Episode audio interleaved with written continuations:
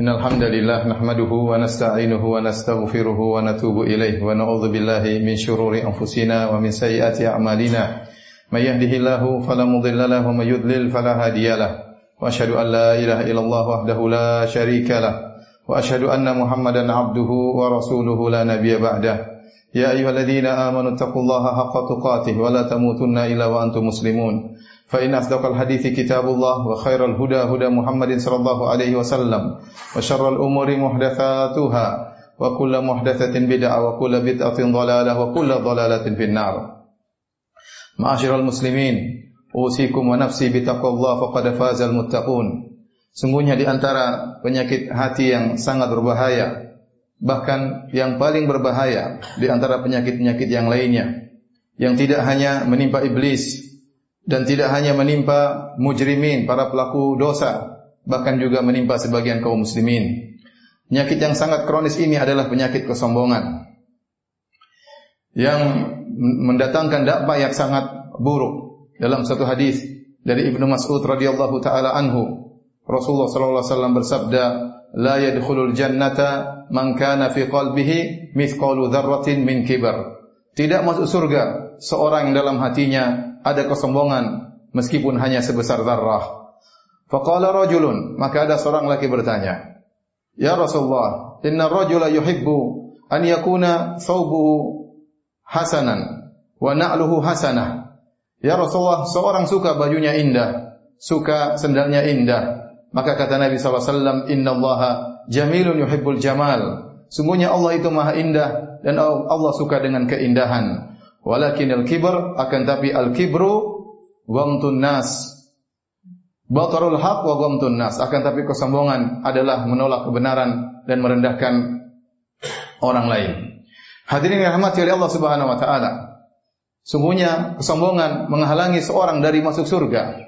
Bahkan meskipun kesombongan tersebut hanya sebesar zarrah dan zarrah dalam bahasa Arab diartikan dalam beberapa makna. Di antaranya zarrah artinya semut kecil Ya semut kecil kalau kita letakkan di timbangan maka sangat sedikit beratnya, hampir-hampir tidak ada beratnya. Di antara makna zarrah adalah jika seorang memukulkan tangannya di tanah, setelah itu dia bersihkan tanahnya, tangannya masih tersisa butiran-butiran tanah di telapak tangannya tersebut. Jika dia ambil satu butiran tersebut itu namanya zarrah. Di antara makna zarrah, jika seorang buka jendela kemudian masuk cahaya, terlihatlah partikel-partikel kecil itulah zarrah. Seandainya kalau diletakkan di daun timbangan, maka hampir-hampir tidak terasa timbangannya. Jika seorang memiliki kesombongan, sekecil itu saja bisa menghalangi dia dari masuk surga. Apalagi jika kesombongan dalam hatinya sebesar batu. Apalagi jika sebesar gunung. Apalagi jika dadanya penuh dengan kesombongan. Waktu Rasulullah SAW ditanya tentang kesombongan. Maka Rasulullah SAW menjelaskan tentang dampak atau bukti dari kesombongan tersebut kata Nabi SAW al-kibru batarul haq wa ghamdun nas. Kesombongan itu adalah menolak kebenaran dan merendahkan orang lain merendahkan manusia. Pada kesempatan yang bahagia ini kita akan fokuskan pada ciri orang yang sombong yaitu merendahkan orang lain merendahkan manusia. Maka jika seorang didapati dalam dirinya atau dia mendapati dirinya suka meremehkan orang lain suka mencibir orang lain suka merendahkan orang lain, maka ketahuilah bahwasanya ini bukti indikator yang paling besar yang paling nyata bahwasanya hatinya telah terjangkiti dengan penyakit kesombongan, maka hendaknya dia waspada. Dalam hadis yang lain dari Iyad bin Himar radhiyallahu taala anhu, beliau berkata, "Qama Rasulullah sallallahu alaihi wasallam fina dzata yaumin khatiban." Suatu hari Rasulullah sallallahu alaihi wasallam berdiri di hadapan kami kemudian berkhutbah Kemudian beliau berkata, Inna Allah amarani, Inna Allah awha ilayya an tawadau, hatta la yafkharu ahadun ala ahad, wa la yabghi ahadun ala ahad. Kata Nabi SAW, sungguhnya Allah telah merintahkan aku, sungguhnya Allah telah mewahyukan kepadaku, hendaknya kalian tawadhu, hendaknya kalian saling merendahkan diri di antara kalian. Jangan sampai ada seorang merasa tinggi dibandingkan yang lainnya, dan jangan sampai ada seorang mendolimi yang lainnya. Jelas di sini di antara tanda tawadhu itu seorang tidak merasa besar, tidak merasa hebat di hadapan orang lain, tetapi dia menghormati dan menghargai orang lain. Dalam satu hadis Rasulullah SAW juga bersabda, Al Muslim, akul Muslim, seorang Muslim adalah saudara bagi yang lainnya. La yadhlimuhu wala yakhdhuluhu wala yahqiruhu. Maka kalau dia adalah saudara bagi yang lainnya, maka janganlah dia mendolimi saudaranya. Dan jangan pula dia meninggalkan saudaranya tatkala saudaranya membutuhkan pertolongannya. Kemudian kata Nabi, wala yahqiruhu. Dan jangan dia rendahkan saudaranya. Kemudian kata Nabi SAW, at-taqwa hahuna. Sungguhnya ketakwaan itu tempatnya di sini. Wa yushiru ila sadrih thalatha marrat. Rasulullah SAW beri isyarat kepada dadanya tiga kali. Kata Rasulullah SAW, takwa tempatnya di sini, takwa tempatnya di sini, takwa di tempatnya di sini. Kemudian kata Nabi SAW, bihasib mri'im minasyarri an yahkira ahahul muslim. Cukuplah seorang dikatakan telah melakukan keburukan kalau dia telah merendahkan saudaranya sama muslim. Kullul muslim alal muslim haram. Setiap muslim haram bagi yang lainnya. Damuhu wa maluhu wa irduhu. Tidak boleh dia menumpahkan darah saudaranya, tidak boleh dia mengambil harta saudaranya dan dia tidak boleh menjatuhkan harga diri saudaranya. Perhatikan para hadirin yang dirahmati oleh Allah Subhanahu wa taala. Waktu Nabi SAW berkata, "La yahqiruhu," seorang muslim tidak boleh merendahkan yang lainnya. Kemudian Nabi berkata, "At-taqwa huna," bahwasanya ketakwaan tempatnya di hati. Apa maksud Nabi SAW? Di sini ada dua penafsiran. Penafsiran yang pertama, Seakan-akan Rasulullah SAW mengingatkan kepada kita, kenapa engkau meremehkan orang lain? Kenapa engkau merendahkan orang lain? Sementara yang menjadi barometer kedudukan seorang di sisi Allah adalah ketakwaan dan ketakwaan tempatnya di hati dan tidak ada yang mengetahui isi hati seorang kecuali Allah Subhanahu wa taala. Engkau merendahkannya, apakah engkau lebih bertakwa daripada dia? Mungkin engkau melihat amalan zahirnya tapi kau tidak tahu bagaimana isi hatinya. Bisa jadi mungkin amalan zahirnya kurang daripada engkau tapi dia lebih ikhlas, tapi dia lebih jauh jauh daripada ujub, tapi dia lebih bertakwa kepada Allah Subhanahu wa taala, tapi dia lebih takut kepada Allah Subhanahu wa taala. Karena seorang tidak bisa menilai batin seseorang, maka jangan dia menghukumi bahwasanya orang tersebut lebih rendah daripada dia. Dalam satu hadis Marra rajulun ala Rasulillah sallallahu alaihi wasallam. Ada seorang laki melewati Nabi sallallahu alaihi wasallam. Faqala Rasulullah SAW li rajulin indahu jalis. Maka Rasulullah SAW bertanya kepada salah seorang sahabat yang duduk di samping Nabi SAW. Kata Nabi, ma ra'yuka fi hadha? Bagaimana menurutmu tentang orang yang lewat ini? Maka sahabat ini berkata, hadha rajulun min ashrafin nas. Ini adalah seorang dari orang-orang kaya di masyarakat. Orang-orang terpandang. Kemudian kata dia, hadha wallahi hariyun Sungguhnya orang ini demi Allah. Idza khataba an yunkah. Kalau dia melamar pasti diterima lamarannya. Wa in syafa'a an yushaffa lahu. Kalau dia beri syafaat, maka syafaatnya pasti diterima.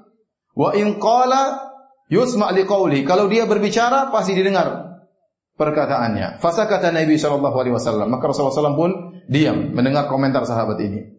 Thumma mara rajulun akhar ala Rasulillah sallallahu alaihi wasallam. Kemudian lewat laki-laki yang lain di hadapan mereka. Maka Rasulullah SAW bertanya kepada sahabat ini, "Ma ra'yuka fi hadha?" Bagaimana menurutmu tentang orang yang kedua ini? Kata sahabat ini, "Rajulun min fuqara'il muslimin." Ini orang miskin, orang fakir. "Hadha wallahi hariyun in khataba la yunkah lahu." Orang ini kalau melamar pasti ditolak lamarannya. Wa in syaffa'a la yushaffa' lahu. Kalau dia beri syafaat, pasti ditolak syafaatnya. Wa in qala la yusma' li qawlihi. Kalau dia ngomong pasti enggak ada yang mendengar perkataannya. Maka apa kata Nabi wasallam? Hadza khairun min mil'il ardi mithli hadza. Kata Nabi wasallam, orang yang kedua ini lebih baik daripada orang yang pertama. Seandainya ada satu bumi ini penuh dengan orang yang pertama, masih lebih baik orang yang yang kedua. Oleh karenanya Rasulullah SAW ingin mengingatkan, janganlah kita menjadikan penilaian terhadap orang lain dari sisi dunia. Kebanyakan menjadi barometer kita dalam menilai orang lain adalah melihat dunianya. Tatkala dia orang kaya, tatkala dia pejabat, tatkala dia orang terkenal, maka kita pun menghormati dia. Kita tidak berani merendahkannya. Padahal bukan itu barometer yang dijadikan patokan oleh Allah Subhanahu wa taala. Kata Allah Subhanahu wa taala, "Inna akramakum indallahi atqakum." Sungguhnya yang paling mulia di sisi Allah adalah yang paling bertakwa di antara kalian. Karena kita tidak tahu tentang takwa seseorang, maka jangan sekali-sekali kita merendahkan orang lain. Maka kata Nabi sallallahu alaihi wasallam, "At-taqwa hahuna," takwa tempatnya di hati dan kau tidak tahu isi hati manusia. Ini tafsiran yang pertama. Tafsiran yang kedua, tatkala Rasulullah SAW mengatakan la yahqiruhu, janganlah seorang muslim merendahkan muslim yang lain. At-taqwa hahuna, takwa tempatnya di hati. Isyarat dari Nabi sallallahu alaihi wasallam, kalau kamu ternyata suka merendahkan orang lain, suka mencibir orang lain, suka nyinyir orang lain, tidak menghargai orang lain, menjatuhkan orang lain, ketahuilah bahwasanya ketakwaanmu bermasalah. Berarti isi dadamu bermasalah. Bagaimana kau bertakwa, kemudian kau merendahkan orang lain. Tatkala seorang merendahkan orang lain, ini isyarat bahwasanya dalam hatinya ada penyakit yang sangat berbahaya, yaitu penyakit sombong dan penyakit keangkuhan. Oleh karenanya tatkala Allah Subhanahu wa taala menyebutkan dalam Al-Qur'an dalam surat Al-Humazah, kata Allah Subhanahu wa taala, "Wailul likulli humazatil lumazah." Celaka orang yang suka mengumpat, yang suka mencela, yang suka mencibir, Ya, setelah itu Allah sebutkan tentang sifat neraka. Kata Allah Subhanahu wa taala, "Allati tattali'u 'alal afidah." Yang neraka itu membakar hati-hati manusia, ya. Sebagian lama menjelaskan, karena tidaklah seorang suka mengumpat, tidaklah seorang suka mencibir, tidaklah orang suka mencela kecuali hatinya bermasalah. Ini ada indikasi yang sangat kuat bahwasanya dalam hatinya ada kesombongan dan ada keangkuhan. Aku lu qauli hadza wa astaghfirullah li wa lakum. ولسائر المسلمين من كل ذنب وخطيئة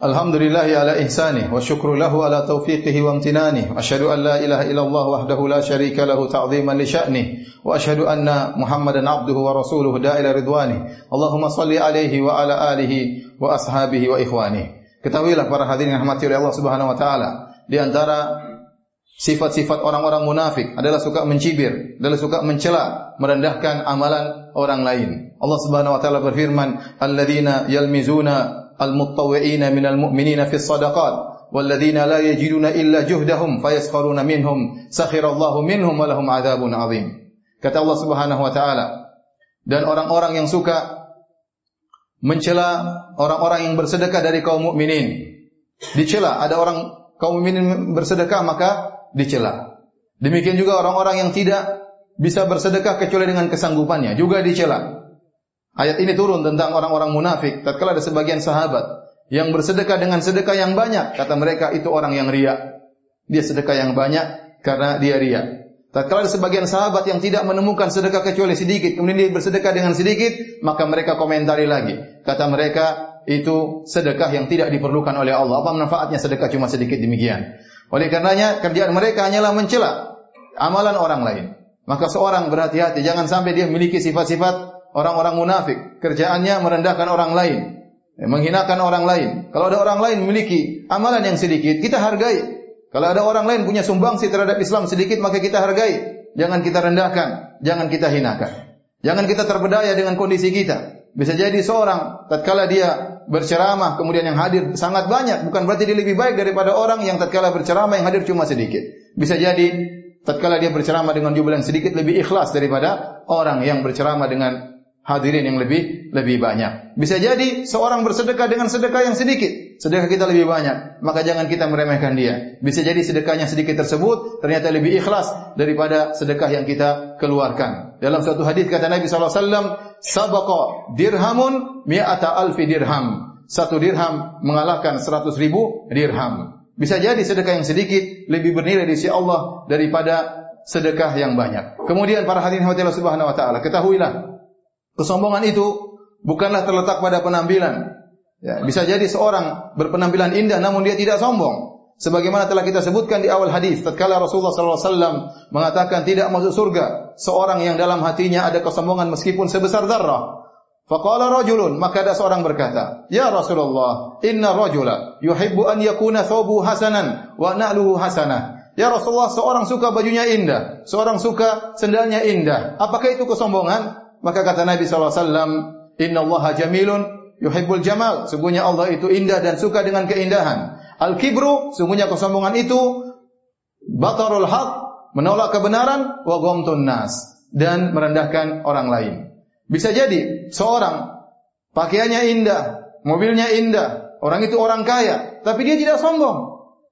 Orangnya low, profile, kemudian merendah, menghargai orang lain, tidak menghina orang lain, dekat sama orang-orang miskin.